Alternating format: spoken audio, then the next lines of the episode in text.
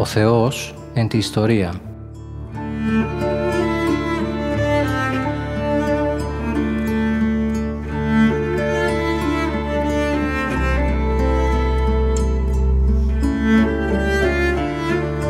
Περιδιαβαίνοντας την Παλαιά Διαθήκη με το Μητροπολίτη Γόρτινος και Μεγαλοπόλεως, Κύριο Ιερεμία.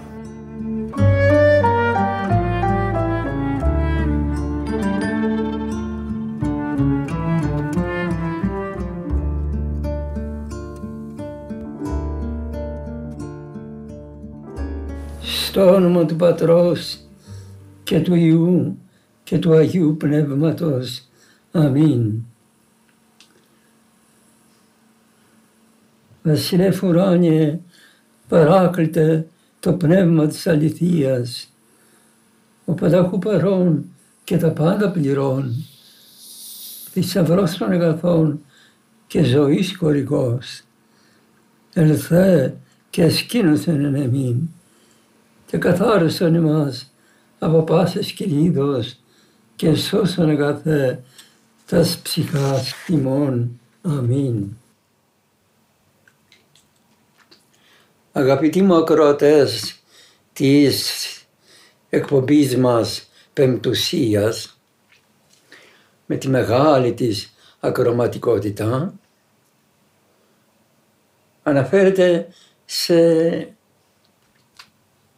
πατερικά θέματα με απλότητα βέβαια με απλότητα γιατί δεν έχουμε τη δύναμη να τα πούμε και με βαθύτητα και ευρισκόμεθα στην αρχή των εκπομπών μας στον Άγιο Ιγνάτιο το Θεοφόρο. Του ήρεσχε και του ιδίου ο τίτλος αυτός Θεοφόρος. Είναι γνωστό αυτό που έχουμε πει επανειλημμένος ότι η παράδοση λέγει ότι αυτό ήταν το παιδάκι εκείνο που πήρε ο Χριστός στα χέρια του, στην αγκαλιά του και είπε «Εάν θα γίνετε σαν για αυτό το παιδί, δεν πρόκειται να εισέλθετε στη Βασιλεία του Θεού». Δηλαδή να έχουμε το Χριστό με στην καρδιά μας, δηλαδή να αγαπάμε θερμά το Χριστό.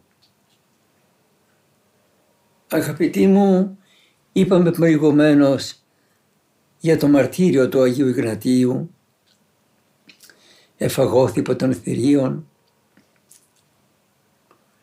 και ότι έγραψε επτά επιστολές οι οποίοι έχουν μεγάλη θεολογία και θα ήθελα σήμερα και αν ήταν δυνατόν να τελειώναμε με τον Άγιο αυτόν Πατέρα γιατί θέλουμε να συνεχίζουμε και εις άλλον.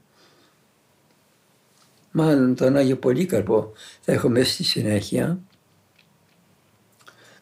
Ήθελα λοιπόν να πω για τη θεολογία του Αγίου Γνατίου ότι η θεολογία αναπτύσσεται βάσει των πραγμάτων. Δηλαδή ο θεολόγος δίνει από τα πράγματα της εποχής του ε, μία λύση, επιφέρει μία λύση στην υπάρχουσα πραγματικότητα και ο Άγιος Γνάτιος ομίλησε στα πράγματα της εποχής του και τα πράγματα της εποχής του ήταν η αίρεση των δοκιτών. Τι ήταν αυτή η αίρεση, οι δοκίτες, όπως το λέγει και η ονομασία των, είναι ότι δεν επίστευαν ότι πραγματικά εγεννήθη ο Χριστός, ότι πραγματικά σταυρώθη, ότι πραγματικά αρέστη, αλλά όλα αυτά έγιναν κατά δόκιση, δηλαδή κατά των νομιζόμενων. Και επομένως δεν είναι πραγματική γέννηση του Χριστού, άρα δεν είναι πραγματική σταύρωση, άρα δεν είναι πραγματική σωτηρία μας, άρα η Θεία Κοινωνία που λαμβάνουμε δεν είναι πραγματικό, ρεαλιστικό γεγονός. Η φράση την οποία ρεαλιστικό που είπα που θέλω να επαναλάβω και στη συνέχεια του λόγου μου κρύβει μεγάλη θεολογία γιατί η σχέση μας με το Θεό είναι πραγματικότητα. Είναι ζωντανή πραγματικότητα. Δεν είναι μία κάτι το νομιζόμενο. Ένα απλό και φαινομενικό πράγμα όπως είναι οι αγάπες, οι άλλες, οι κοσμικές, αλλά είναι ένα πραγματικό γεγονός το οποίο συνταράσει την καρδιά του ανθρώπου, τη συγκλονίζει. Είναι μία πραγματικότητα όχι προσωρινή, αλλά αιώνια. Γι' αυτό επειδή ο Άγιος θεωρούσε ως μεγάλη μεγάλη αίρεση των δοκιτισμών δια τούτου και πετέθη σφόδρα εναντίον τους και μάλιστα τους ονομάζει με με με, με, με εκφράσεις ε, προσβλητικές ότι δεν θέμα. Η αίρεση πρέπει να λέγεται όπως είναι. Τους ονομάζει όπως είναι.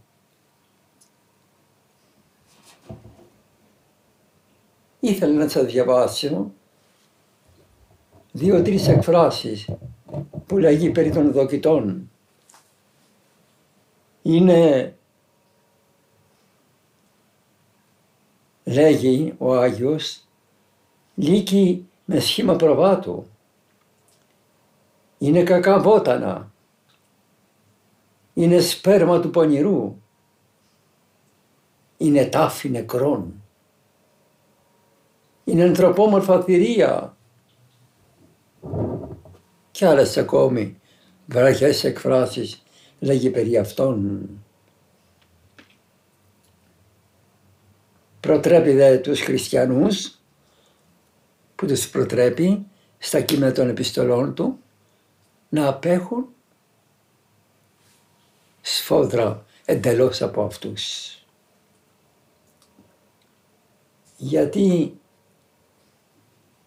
ακούστε. Εάν ο Χριστός μας, εάν ο Υιός του Θεού δεν ενώθηκε πραγματικά με τη φύση μας, με την ανθρώπινη φύση, δηλαδή αν δεν εσαρκώθη από την Παναγία μας, δεν μπορεί λοιπόν ο άνθρωπος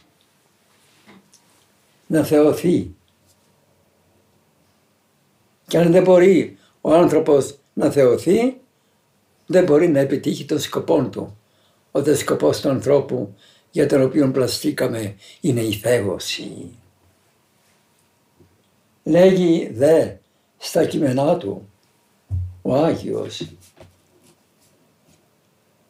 ότι ο Ιησούς Χριστός αληθώς έπαθεν όπως και αληθώς ανέστη, ανέστησεν εαυτόν. Ούχο πε όσπερ άπιστη τινές λέγουσι το δοκίν αυτόν πεπονθένε ότι πέθανε κατά δόκιση. Εγώ δε, λέγει ο Άγιος, μετά την Ανάσταση εν σαρκή αυτόν είδα και πιστεύω όντα. Είδε το Χριστό και λέγει εν σαρκή αυτόν είδα και πιστεύω ότι πραγματικά υπάρχω. υπάρχει. Επειδή λοιπόν ο Άγιος Ιγνάτιος, αγαπητοί μου ακροατές, πιστεύει το Χριστό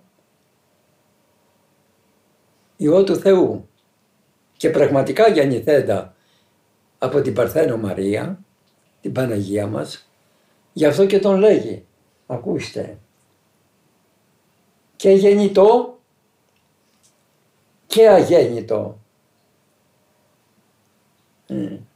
Και εκ Μαρίας και εκ Θεού. Και παθητών και απαθή.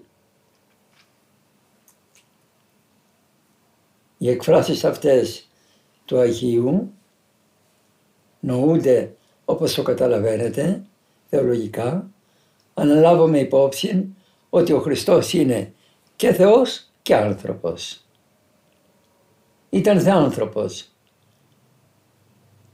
Ως Θεός ο Χριστός γεννήθηκε από τον Θεόν Πατέρα. Γεννήθηκε.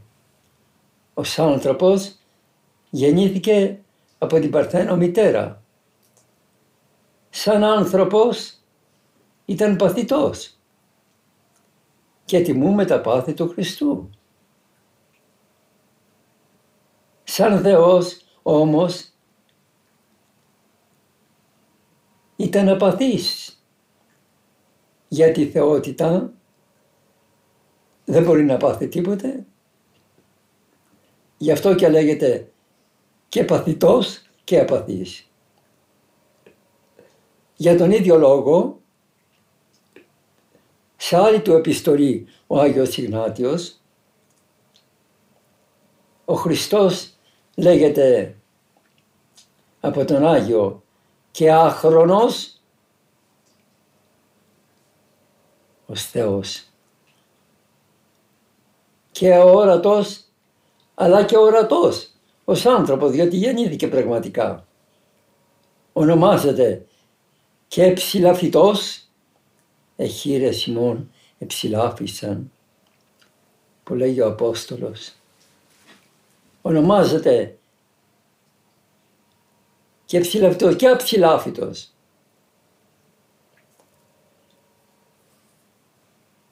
Είναι απαθής, ο οποίος όμως ο Χριστός είναι, ο Υιός του Θεού είναι απαθής βέβαια. Ο οποίος, έμεινε, ο οποίος όμως για τη σωτηρία μας έγινε παθητός. Το λέγει και το επεξηγεί αυτό στην επιστολή προς Πολυκάρπον το τρίτο, το τρίτο κεφάλαιο στο τρίτο κεφάλαιο της επιστολής. Και τελικά, να μην λέγω πολλά, προτρέπει τους χριστιανούς κοφόθητοι, δηλαδή βουλώστε τα αυτιά σας, όταν ημίν χωρίς Ιησού Χριστού λαλητής. Όταν σας λέγει πράγματα ενάντια ενάντια και προς τη Θεία Γέννηση από τον Θεόν Πατέρα και προς την ανθρώπινη γέννηση από την Παρθένο Μητέρα. Τελικά λέγει, για να πάω σε άλλο κεφάλαιο, παρακαλώ, λέγει ο Άγιος, ημάς, ου κι εγώ, αλλά η αγάπη Ιησού Χριστού, μόνη τη χριστιανική τροφή Χριστέ. Να χρησιμοποιείτε, να τρέφεστε, να ομιλείτε με μόνη τη χριστιανική τροφή, τη χριστιανική διδασκαλία. Αλωτρίες δε ποτάνεις από ξένα χορτάρια. Ποια είναι αυτά, αυτά ή της εστίν έρασης. Να απέχεστε, να απέχετε. Μάλιστα. Αυτά γενικώς λέγει περί των ερετικών της εποχής του ο Άγιος Ιγνάτιος. Οι αγαπητοί μου ακρότες, οι οποίοι λέγονται δοκίτες. μεγάλη μεγάλη η αίρεση των δοκιτών. Και είναι εκ των πρώτων αιρέσεων, νομίζω. Αν και στην Αγία Γραφή μέσα, στην Καινή Διαθήκη εμφανίζονται και πρώτες, πρώτη αρέσεις, από αυτών των γραμματέων και των Φαρισαίων. Λοιπόν, θέλω να σας πω τώρα, αγαπητοί μου, ο Λίγα, γιατί λέει πολλά ο Άγιος, περί Εκκλησίας. Παρακαλώ, αν και λέγομαι και πολύ λέγομαι τον όρο, τον όρο Εκκλησία, όμως εμείς ήδη δεν έχουμε, δεν έχουμε καταλάβει τι καλείται Εκκλησία. Δεν έχουμε καταλάβει γιατί περιπλεκόμεθα σε πολλά, σε ξένες βοτάνες και δεν πηγαίνουμε στην ορθή βοτάνη που είναι τα βιβλία των Αγιών Πατέρων. Μας κάνει όμως μεγάλη εντύπωση το, το ότι τα βιβλία των Αγίων Πατέρων δεν αναφέρουν πουθενά τι καλείται Εκκλησία.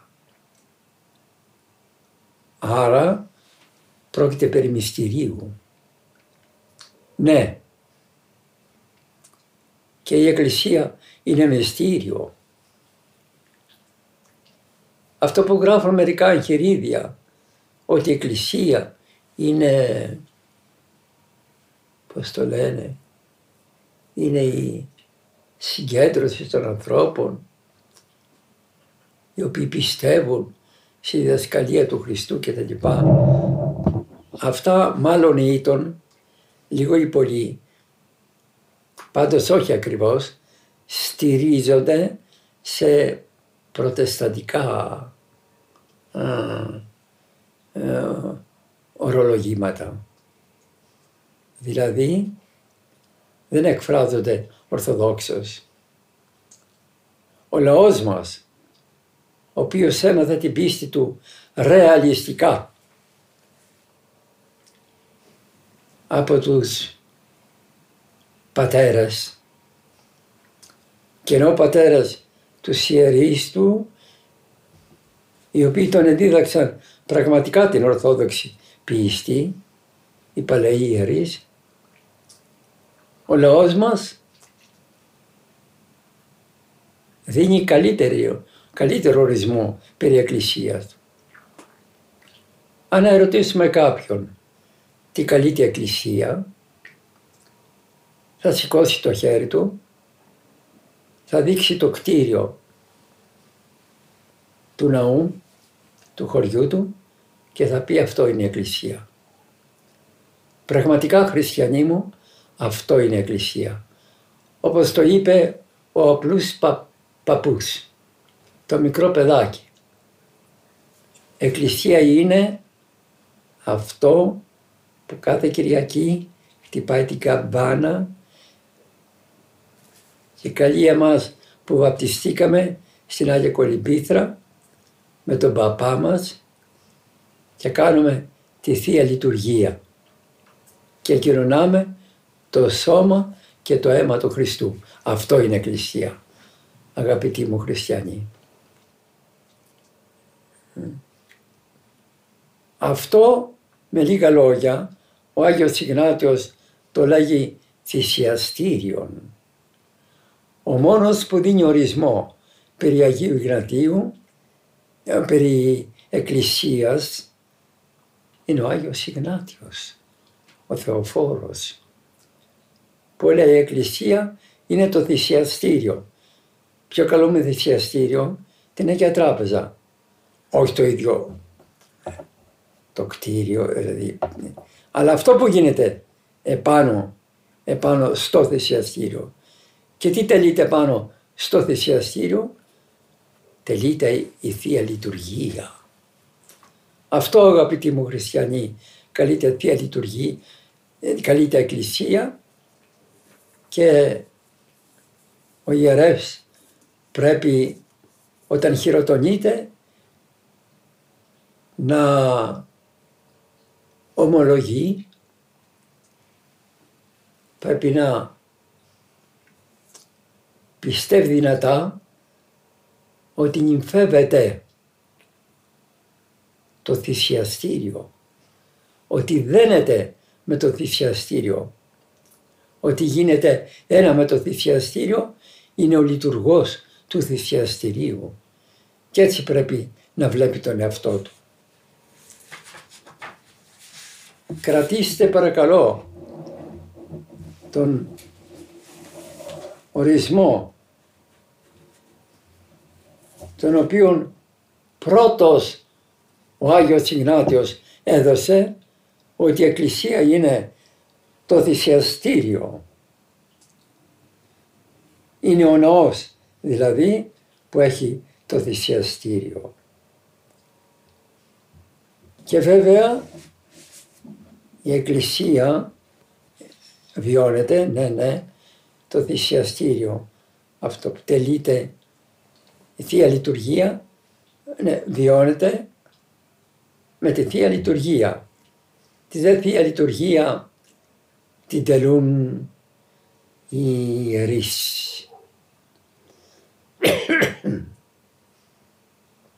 Μη σας φανεί παράξενο αν πω ότι πρώτα, στα πρώτα χρόνια, εδώ στα χρόνια για τα οποία μιλούμε του Αγίου Ιγνατίου, τη Θεία Λειτουργία την τελούσαν μόνο οι επίσκοποι.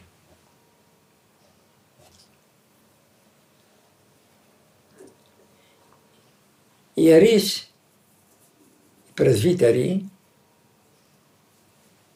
ήσαν, ήσαν ο κύκλος των επισκόπων που ετέλουν με τον επίσκοπο τη Θεία Λειτουργία αλλά επειδή τότε δεν ήταν δυνατόν να όλοι να κατέρχονται από παντού από τα χωριά που ήταν οι χριστιανοί να κατέρχονται στη μία Θεία Λειτουργία που τέλει ο Επίσκοπος. Δια τούτο παρεχωρίδι υπό το Επισκόπου η Θεία Λειτουργία και η Σένα Ιερέα να τελεί. Σε κάποια περιφέρεια που υπήρχαν χριστιανοί να τελεί τη Θεία Λειτουργία. Αλλά για να μην αποκόπτεται από το κέντρο, από τον αρχιερέα, δια τούτο,